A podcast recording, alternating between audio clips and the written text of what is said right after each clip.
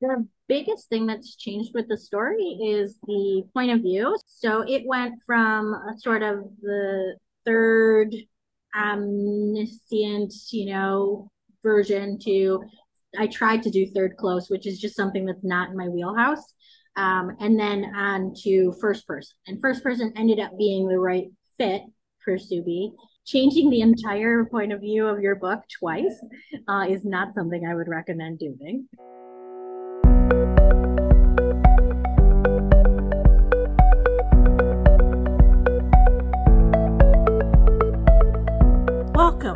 What Were You Thinking, the podcast that goes beyond the pages of the books we love. I'm your host, Dana Goldstein, and I invite you to join me as we ask authors to share the story behind their stories. Well, hello, my friends, and welcome to a brand new episode of What Were You Thinking? I'm really excited to introduce you to Melissa Rotert today. Melissa and I have a little bit of a history. We were put together into a support and critique group through a podcast called The Shit No One Tells You About Writing. Hey, Bianca. Hey, Carly. Hey, Cece. If you haven't checked out this podcast, at any stage of your writing career, it's a worthy listen. Melissa and I are talking about her debut novel, which at the time of recording was still a couple of weeks out from pub date. I was fortunate enough to have read an early version of Sue B and the Ridders, and I can say with all conviction that it's an amazing story. Your kids will love it. You will love reading it yourself, and you will love reading it to your children. So get in on it. Today is the release day and it is available across all platforms. I'd like to invite you to subscribe to my newsletter. It's over on Substack. There's a free version that's open to everybody, and then for as little as $5 a month, you can get access to things that won't be shared out publicly, including chapters from my next memoir, which at this point in time is titled Crushed. If you're interested, you can go have a peek at the public newsletters over at danagoldstein.substack.com. And now, here's my conversation with Melissa Rotert, author of Sue B and the Ridders. Melissa, we are less than two weeks away from your debut novel, middle grade novel, Sue B and the Ridders. How are you feeling right now? I'm feeling more underwhelmed than I thought that I would be. I'm one of those people that like doesn't amp up you know my my excitement just in case some earth-shattering revelation hits right before. So i'm sure i'll be very excited the day of. But right now i'm just sort of trying to keep myself even keeled. So how long were you working on this book? Like but um, from from the time that you uh first started to first draft to publication how long to publication is 13 years. Just yeah, that's about normal. 13 normal years. Um, yeah, I had a dream when my oldest was three, who is now 17. Um, like three or four, I had a dream about this book. Just, you know, a character and magic bird seed and these pterodactyls that would carry your problems away for you. And I woke up and was like, I have to write that but I was in school and a single mom and I had, you know, a little one at home. And so I wrote as much as I could. But then I went to grad school and I stopped writing completely until the pandemic. And then I actually wrote the book in, you know, like two and a half months. So did you go back and revisit what you had written before and like scrapped it? Did you start fresh? Did you continue? I would say I probably kept a about a third of what I had originally written. I mean, I had to improve it because, you know, I'd been, I was, you know, a decade older, a better writer. I had better grammar. Some of the grammar stuff, I was like, what? Did I not know how writing worked? Um, but I kept quite a bit of it.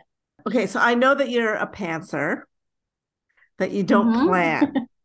like, how have you tried planning a book? And if you did, why didn't it work for you? Um, so I am one of those people that insists that my characters tell me the story, not the other way around.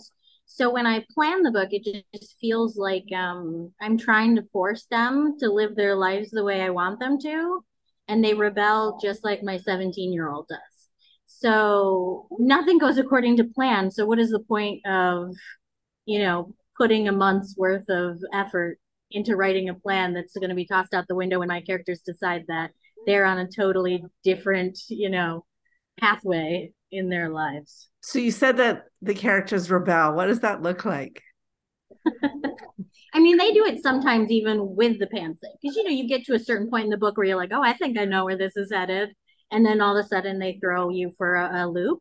Um, I wouldn't say it happened so much with Subi as much as when I'm writing YA, and I don't know if that's the the age range of my characters.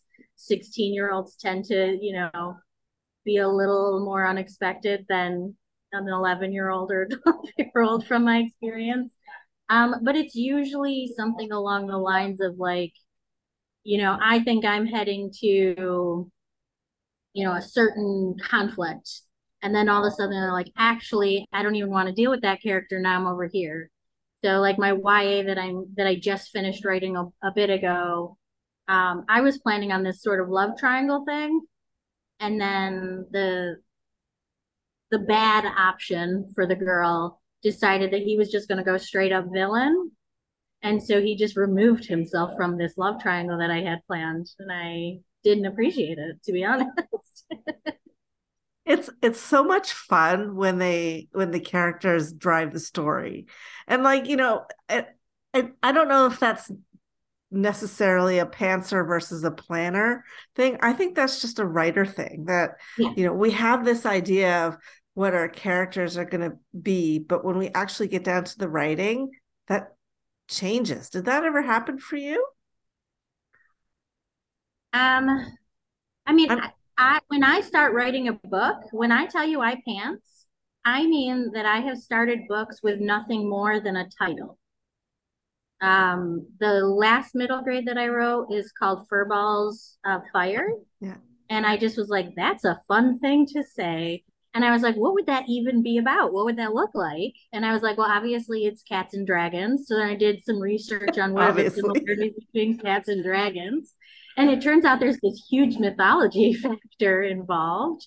And then I just sat down and stared at a blank, you know, the blank blinking cursor. And I started writing. And then this this story and these characters took shape and I have literally no idea who they are, what they are, what they look like. I just jump in. So when I say pantsing, I mean I literally have absolutely no concept of what my book is about. Amazing. And you, you're a mom of three? Two. Two. Okay, you're a mom of two. When do you do your writing? So this has actually been uh, part of a, a, struggle for me ongoing recently. Um, I, by nature, am a night owl. So, especially with, I started writing seriously at the beginning of the lockdown for the pandemic, um, which was a gift and a curse in itself, you know. Um, my teenager, I pulled him out of school. I was homeschooling him during the day, and then I had the baby. And so I would write at night after bedtime. And that just worked really well for me. So I would be in the dark in my office you know, until two o'clock in the morning, just writing away feverishly, knowing that I was going to be up in two hours with a baby. But, you know, you kind of get used to no sleep after a while. Um, but now, because I have a chronic illness, like if I am not lights out at 11 p.m., like I'm no good for the next day. So I'm trying to teach myself to write during the daylight hours, but it's not it's not an easy transition for me. I really think that I did not anticipate the impact of the business end of writing and how that was going to affect me creatively. I have had so much more self doubt and imposter syndrome in the business aspect of publishing than I ever had in the writing aspect. So it's really just sort of taking this taken this toll on me and my ability to trust myself with a story because it's I know that I'll write a book. I know that I'll like the book. I know that my family and my beta readers will like the book. But in the end, am I content to just have written a story or do I want to write a story that is going to take me somewhere. And that complicates everything. So, what kind of business stuff have you had to take on? Um, so I went with it's a small press. Um, so I'm doing the majority of the marketing all by myself, which I have absolutely no experience with or ability to. I am literally copying other people. Like, what did you do this week? Okay, I'll do that too. Um, and on top of that, so I signed with an agent. She sold the book. And then, uh, right as I was on sub with my second book, um, everything just sort of fell apart for me. So, losing an agent and being agentless and querying again while in the process of publishing a book is life crushing. So tell us about that agent journey because it's it yours has is not typical and it's not been easy. No, so the agent that I signed with originally, and I was with her for about a year, um, it's you know kind of that little boutique experience is what I was promised, and in the beginning, that's absolutely what it was. Um, we have a Facebook group. We felt like this tiny little family together. We supported each other. We got weekly updates, if not more current than that. You know, we could shoot text messages back and forth, very communal. Um, and then my agent just continued to sign more and more and more and more clients until she was completely underwater. She was no longer communicating with the current clients, um, no longer providing what she had promised to provide under that contract. And I felt lost. So even though my second book was on submission, we hit the point where we should have been put going for round two. And I was having to constantly, you know, are we ready? Like, here's the list. And I came up with a list of editors myself because she just wasn't doing the work. And she was like, Yeah, but I'm not going to put this on until all the new clients are on submission. And I'm like, I'm supposed to be more important than the new clients. And it was such a a difference from all my other friends with agents and what they were experiencing. So I tried to address those uh, concerns, and I was really met with a closed door.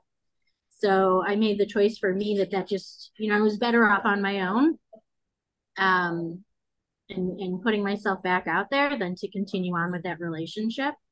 Uh, but she still represents this series. So uh, this is a three book series that'll be coming out um, separated by a year. So a year from now, the second book will come out, and then another year, the third book. So, you know, you try to stay on friendly terms, but it's there's some bitterness and that's some... got to be super hard that you're now locked in for a three book deal with an yes. agent that you're no longer working with. Yes. And, you know, it's sort of like I want this book to do as well as it can possibly do. I want it to sell as many copies as it can possibly do. But the more success I have with this book, the more I'm handing her, um, which isn't something I love, but. So, do you have a new agent now? Oh, no. Okay. You're flying solo. I am flying solo. I did um the book that had gone on submission, um, but hadn't sold yet. I mean, it had only gone to like six, so it was only like very lightly shot. Um, I sort of just went the route of uh, the publishers who will accept from uh, unagented with that middle grade book, and then I have a YA book that I'm querying right now. Um, but I'm thinking that I need to finish writing the um, middle grade book that I have that's just been sitting there staring at me, waiting for me to be motivated enough to do something with it. And that that's not part of the Sue B series, right? No. no. So that's um another one that came to me just as a title, which is what happens to me. Um, this one is uh, it'll be a retelling, which I've never done before, uh, but it's a very loose retelling of uh, you know Edgar Allan Poe's story, The Telltale Heart. Yes my head said, well, wouldn't it be great to write a middle grade book called The I can only Heart? hope that Melissa writes a story that is not as dark and dreary as Poe's Telltale Heart. If you have not read it, it is a story about a narrator who tries to convince the readers that he is not mad and that he carefully planned and calculated to murder an old man. And eventually, does go mad after he murders and dismembers the body. Melissa, I don't need to tell you that's not appropriate for middle grade, but I'd love to see how you're going to spin it. A page and a half that probably took me three months to eke out because it's, I just can't make myself right. Yeah, it's so frustrating when we we hit those walls. How do you get past it? My plan right now is just to wait. It has to go away eventually, right? I mean, I have ADHD, so I'm used to my my brain taking me in different, you know, places. I'm trying to um go back to other creative pursuits right now and hope that that'll sort of spark that energy again. So um, I've done a little bit of painting and crafting and sewing and some of that. But it's hard, you know. Tell us about Sue B and the Ridders. Tell us what this story is about. Sue B and the Ridders at the base of it is really about um, a middle schooler, sixth grader, who has a bully. And she's had this same bully since the first day of kindergarten. He just sort of latched onto her. And she would like nothing more than to get rid of him and to never have to deal with it again. Um, it's caused her to sort of lose herself in her anxiety and not ever feel really comfortable in her shoes. And then even when she goes home, um, things are not easy because she has a little sister who gets away with everything. She has a mom who always, you know, sides with the baby of the family. And so she's really struggling, I think, to find the place where she um, feels confident in herself and um, just feels free to be herself, you know? Like I think a lot of a lot of kids in that 11, 12 year old range are really struggling with who am I? Who do I want to be? Um, and trying to build a little bit of independence and confidence as they move on to the next stage in their life. So Sue B uh, discovers this mysterious janitor who appears out of nowhere. And he basically says, I'm going to help you with your problem. Uh, he leaves a bag of birdseed in Sue B's backpack that she has no idea what that means. Um, but she finds herself in a situation where she is able to use this birdseed uh, to banish her bully to a place called the Ridderlands. And then she realizes that getting what you asked for is not always what it seems like it will be. It is not the big solution to her problems that she had hoped for. Now, I I read early an early draft, and I love this story, yeah. and I'm curious how much it has it had changed from those early drafts to publication? The biggest thing that's changed with the story is the point of view. So I believe that the version you read was in third person. So it went from a sort of the third omniscient, you know, version to I tried to do third close, which is just something that's not in my wheelhouse um, and then on to first person. And first person ended up being the right fit for Sue B, but I had to shift some things that didn't work in first person. So that's really the only stuff that's major majorly changed since the version that you read. Did you find it difficult to change that that voice from third to first? Um, tedious. Changing the entire point of view of your book twice uh, is not something I would recommend doing and even I mean, I'm pretty good at at sussing out typos and little detail errors and things.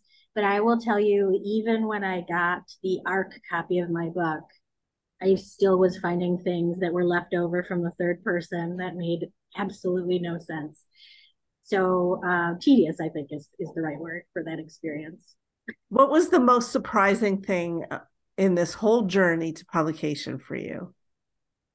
I think for me, it's the fact that as writers, we have a tendency to um, move the goalpost on ourselves.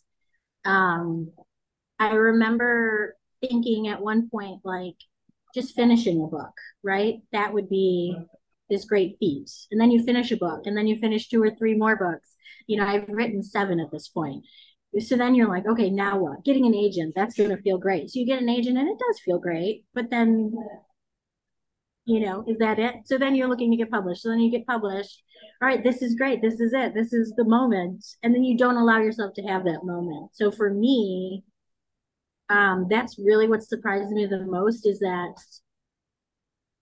i keep moving that that that yard marker for myself that goalpost and i'm like can we just celebrate the moment that's happened and the victory that it is before we before we force ourselves to start looking at down the field and you know what's going to be next.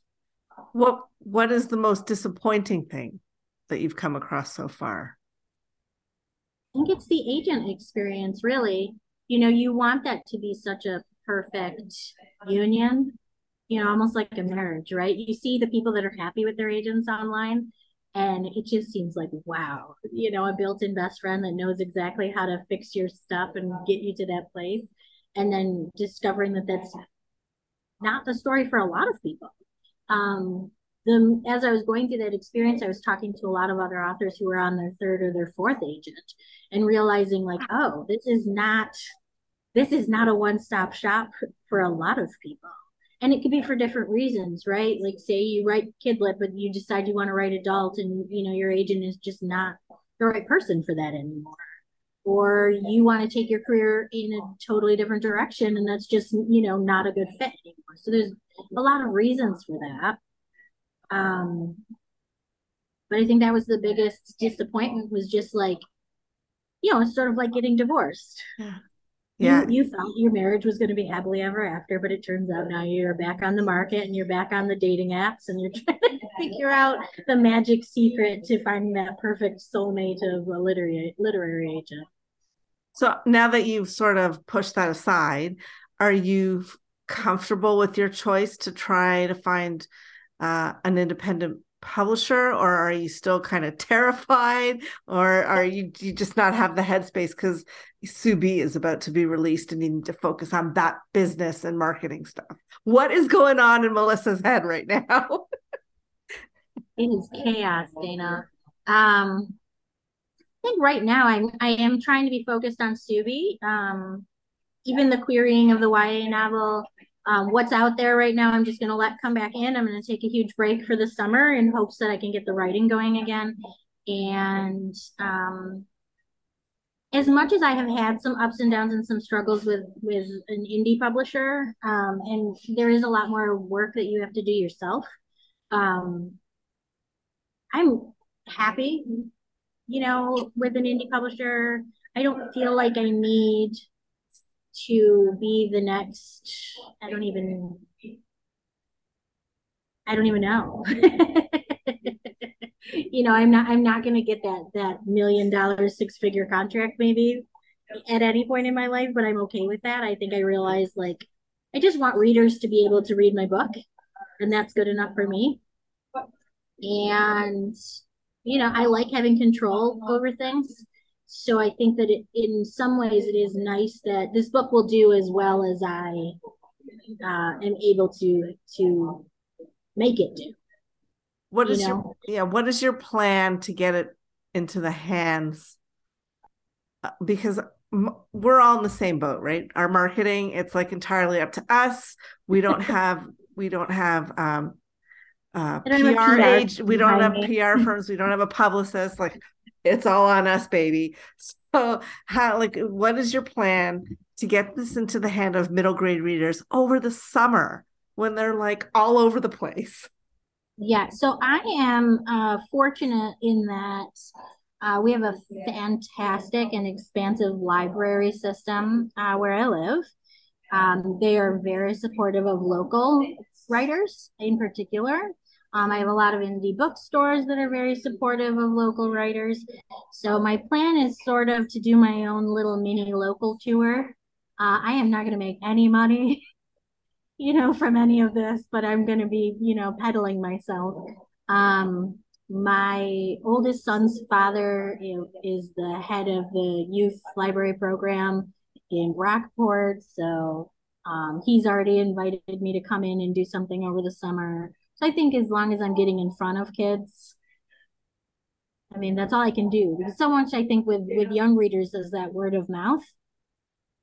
Absolutely, you know, yeah. recommending books to their because they don't care what mom wants them to read. They don't care what you know the teacher wants them to read. It's what their friends tell them. This is funny, you know. This is a great book. So, um, a lot of it is just going to be trying to expose it to as many children as I can Um, and so I I made bookmarks and uh, stickers, stickers!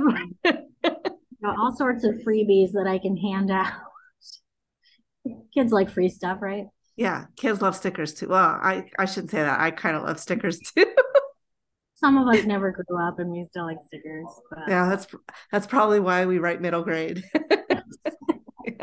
Our humor some... is right on point with that 12 year old uh, mentality. Right. Do you find it? Uh, so you've you've written middle grade and YA. Which do you feel is like more your home space?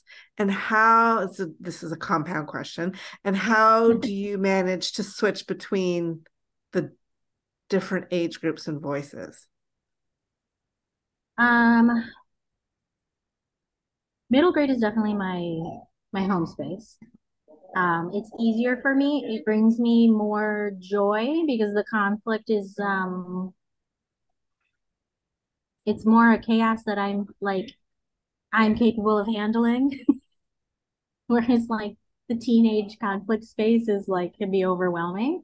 Um, especially because YA does have to have some element of romance generally, and that's like I'm teaching myself how I was never a reader of romance, um, but I'm teaching myself how to how to find that space.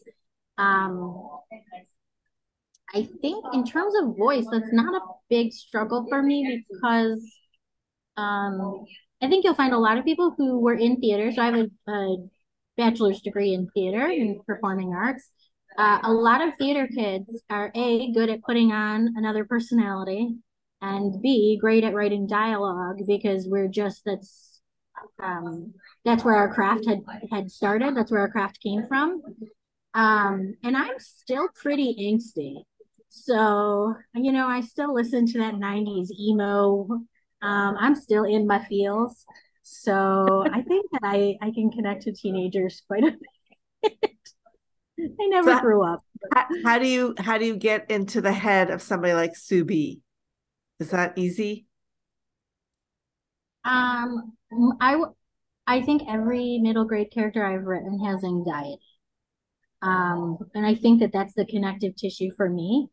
Um, coming from my my home life when I was younger, um, there was a lot of anxiety and there was a lot of um, trying to figure out like who you had to be in different scenarios and what was expected of you and what people wanted from you and trying to solve conflict on your own because you feel very much alone in in that age.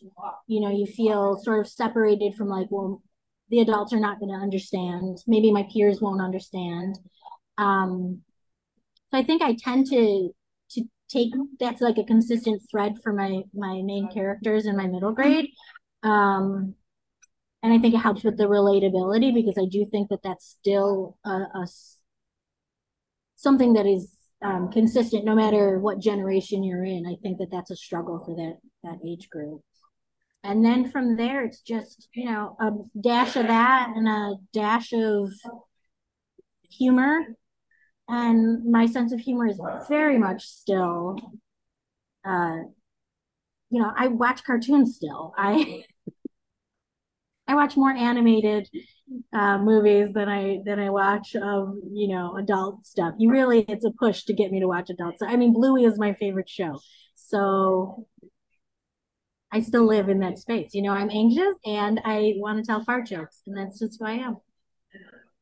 What scene in Sue B and the Ridders is the the one you're most proud of? The one that when you were whether it got into the final book or not they generally do. You know those scenes when you're like you're writing it and you know it's gold? No those scenes for me tend to be the jokes.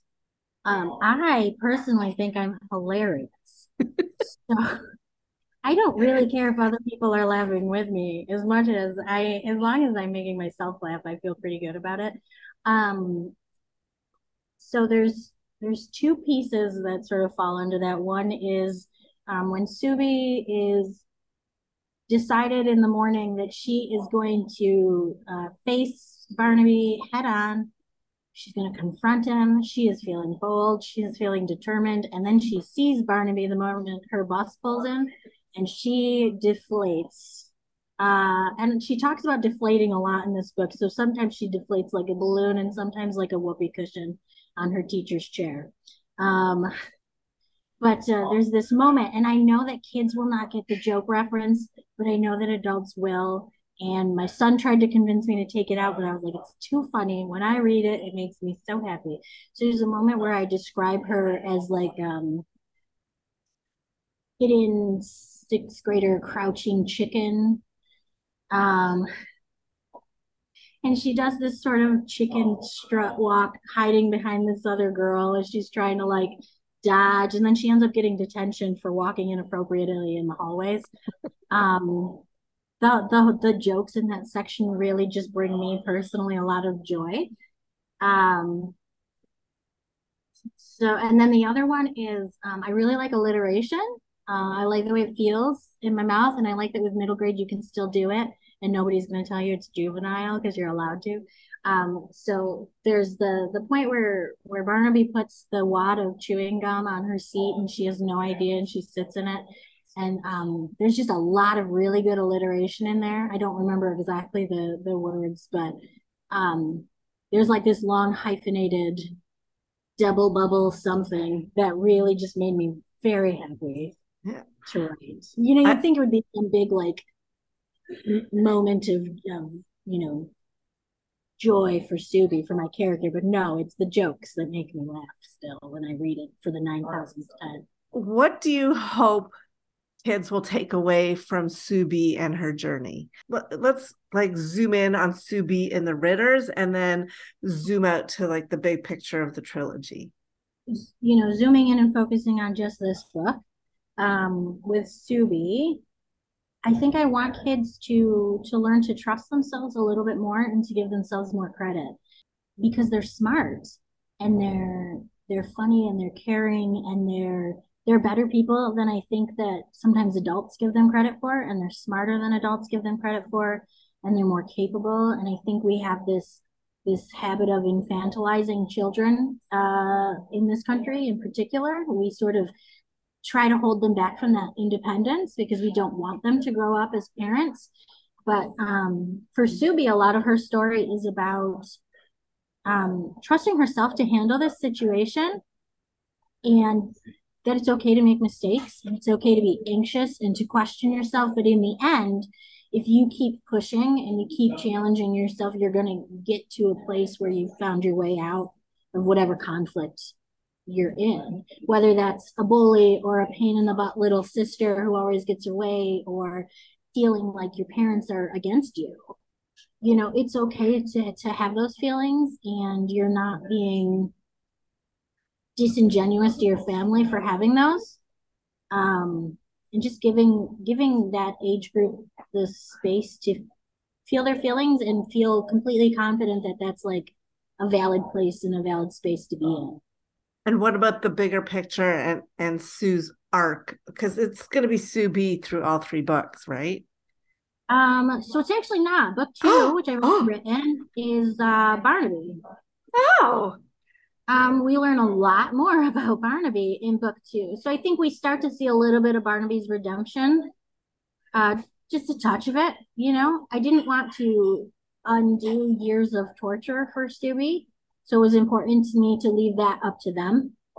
Um, but it takes place a year in the future uh, after the end of Sue B. Um, but yeah, Barnaby is the main character for book two, and then Jesse Jess will be the main character for book three because that's actually quite a bit in the future and it's still it's still about anxiety it's still about trusting yourself but um for barnaby it's a completely different struggle than it is for sue b um barnaby is is exploring his own redemption and and forgiving himself and i think that sometimes we're taught that when we do something wrong when we're young that we become this label um, and I think not only of myself being young and being labeled and told this is who you are, this is the main focus of your identity, that can be very damaging. Uh, but also the labels we give ourselves because we're ashamed of something we've done. And so Barnaby is facing a lot of that, but also dealing with um, with Mr. Ritter again, who uh, I will say embraces his full on villain. Ooh. In book two. I'm rubbing my hands because I can't wait to see it. I'm already so fully intrigued, right? But of course, with Barnaby, it's, you know, hurt people, hurt people, right? Yeah, yeah. And I think we get a glimpse of that um, during the dream sequence uh, with the characters and Sue B getting to see a little bit of what it's like to be Barnaby, and Barnaby getting to see a little bit of the repercussions of what he's doing to Sue B. And uh, yeah, I mean, you learn in the very beginning of book two that Barnaby has been in therapy for a year. So Barnaby, and I wanted to normalize that too. So there's actually scenes with his therapist in the story because I think that that's okay too. You can be a terror for years and still find your way into being a good person. Well, congratulations. I'm so excited. I cannot wait. Um, I did put in my pre order 100%. I know that it has been a long journey, and I just want people to know this book is so like, who doesn't want pterodactyls to come take their problems away? Right. I would love, I, I actually, I would be happy with pterodactyls just doing the laundry. or babysitting for a little while for me. Yeah. That would be great. What a great idea. Melissa, congratulations on this on publication of Sue B and the Ridders. And I'm looking forward to watching its success and seeing the next two books in the series. Thanks. Well, friends, that brings us to the end of another episode of What Were You Thinking? You can pick up Melissa's book, Sue B and the Ridders, wherever books are sold. And if you are looking for some great memoir to read over the summer, may I recommend my own? I have three for you to choose from. The first is The Girl in the Gold Bikini, which is all about family and food, and any woman will relate to the stories in those pages.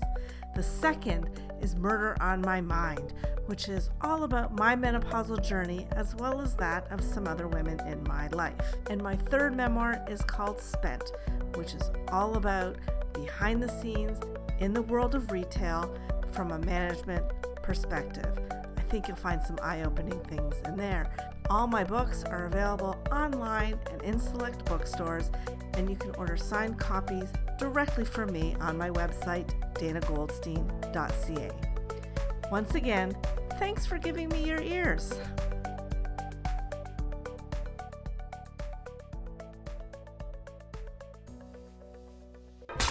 When was the last time a bird pooped on you? Well, apparently, you have a better chance of winning the lottery than you do of getting pooped on by a bird. Which is why some cultures consider this unexpected, unpleasant occurrence to be good luck. But there's nothing lucky about this. Look at the sky.